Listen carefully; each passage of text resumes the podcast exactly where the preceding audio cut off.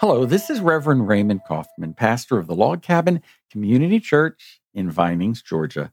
Welcome to our podcast. This weekend, folks around the globe are preparing to celebrate Valentine's Day. And often on our podcast, we discuss love and God's love. It's one of my favorite spiritual topics to talk about the love of God. And so I wanted to do a little research about Valentine's Day because I know that it's also called Saint Valentine's Day. So I did a little research and I just love this story and I, I would love to share it with you. Valentine was a bishop who helped perform secret marriage ceremonies. Um, you see, way back in like 270 AD, for soldiers who were in opposition to the ruler at the time, the monarch Claudius II. In that era, it was the golden era of the Roman Empire. But that empire had almost come to an end, and they were very troubled about losing power. So they had a lot of lack of quality administrators, and it led to a lot of civil strife in that culture during that time. The Roman Empire faced opposition from all sides, they had a lot of enemies. So they needed more soldiers to fight in these battles so they could hold on to the empire that they worked so hard to achieve. When the emperor, Claudius, became emperor, he felt like um, soldiers uh, could not be a good soldier if they were married because then they were emotionally attached to their wives and they wouldn't be serving their role as being soldiers in the government. So he had an edict uh, written up forbidding marriage. Well, you know, long, these young couples would fall in love and even soldiers would fall in love. And the kindly bishop realized that this was a terrible injustice. So, in secret, Valentine, he um, he went uh, behind the scenes and he countered the monarch's orders in secret. And in a secret place, he he joined couples in matrimony. Well, he did this for a, a, a good period of time, and and people always reached out to him because they know that he would secretly do these weddings. But he was discovered, and he was jailed. And during the time when he was jailed, he befriended the daughter of one of the jailers. She was a young blind girl. And he really worked with her and inspired her, and he prayed for her healing with her. And right before he was executed, he asked for a pen and paper because he had developed this beautiful relationship with this young woman.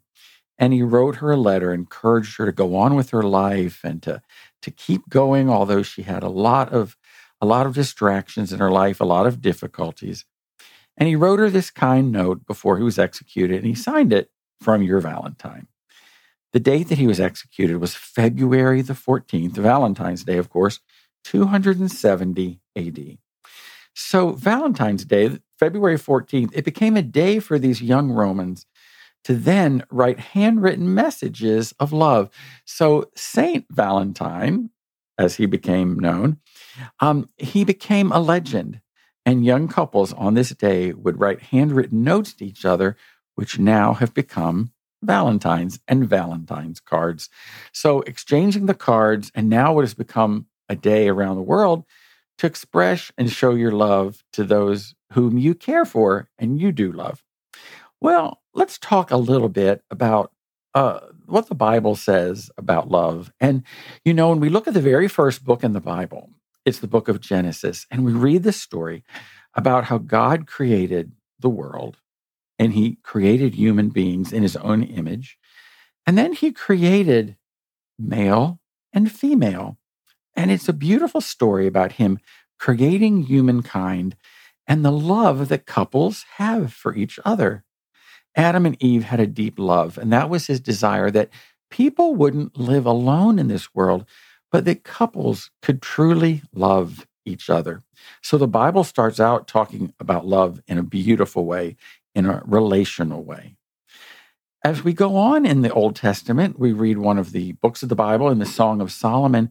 We read the beautiful love stories that is documented that tell the beautiful love between couples. And that two people can share a beautiful love together. So, scripture really talks a lot about love, not just about loving God, about how much He loves us and about we love Him, but the love we have here on earth with our family and those we care for. Another book in the Bible is Proverbs. And in Proverbs 31, there's a beautiful, beautiful passage about the virtuous woman and about a woman who eh, she loves her family and she loves her spouse. And, you know, it, there's 22 letters of the Hebrew alphabet. And in this uh, Psalm 31, it really is a word play. It's a beautiful sonnet. And all 21 Hebrew alphabets, each line of this sonnet talks about the love that this woman exemplifies to those in her family. There really is a beauty of love, too. In the New Testament, we look, and the Apostle Paul speaks of the virtues of faith and of hope. But Paul talks about love and he puts it on a higher pedestal. How is it that love could be higher than faith and hope, but love is placed on a higher pedestal and admired? How is it that love towers even above faith? Because you know, we we we learn in the scripture it says faith that we cannot please God without faith. But love is so vitally important. The love that we share to those that brought God has brought into our life and sharing the love of God in our relationship with Him. And then, you know, the hope that sustains us and inspires us as Christians. It's very important. But love is the eternal binding factor that keeps us connected to our loving God. I read an acronym, an acronym for love uh, this week, and I'd like to share it with you. L stands for loyalty. We we truly love our Creator and we want to be loyal to Him. You know, early in uh, Christianity, many early Christians were called upon to show their loyalty. It was a very contentious time in that culture. And, you know, in our world today, we have so much to be thankful for that uh, we here in the United States and around the world, many countries were able to worship openly and freely. And that is such a gift. But do we stand up in our lives, maybe not for the right to worship, but do we stand up in our world for what is right and what is moral and what is just and what is fair? When we're loyal to God, we want fairness and equity with all. The second is O, which stands for obedience.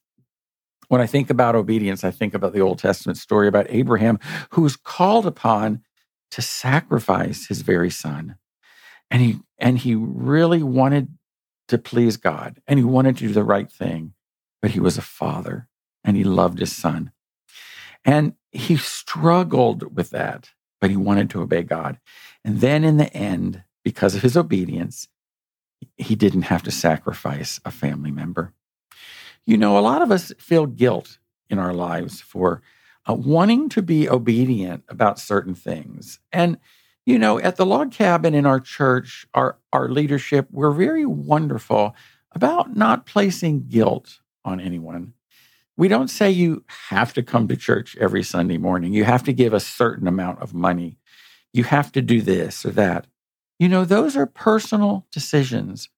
And in your own spiritual life, you have to decide what you feel like you're called to do to be obedient in your life. So don't let anyone else tell you, but it must be between you and God and your own personal relationship, how you are going to be obedient. L is for loyalty, O is for obedience, V in love is for vulnerability. You know, love exposes us to hurt. Many of us early in our lives have had loves where we were desperately hurt in that love relationship. But you know, a lot of times we do get hurt in life. And then sometimes we are we gravitate to a play it safe kind of indifference.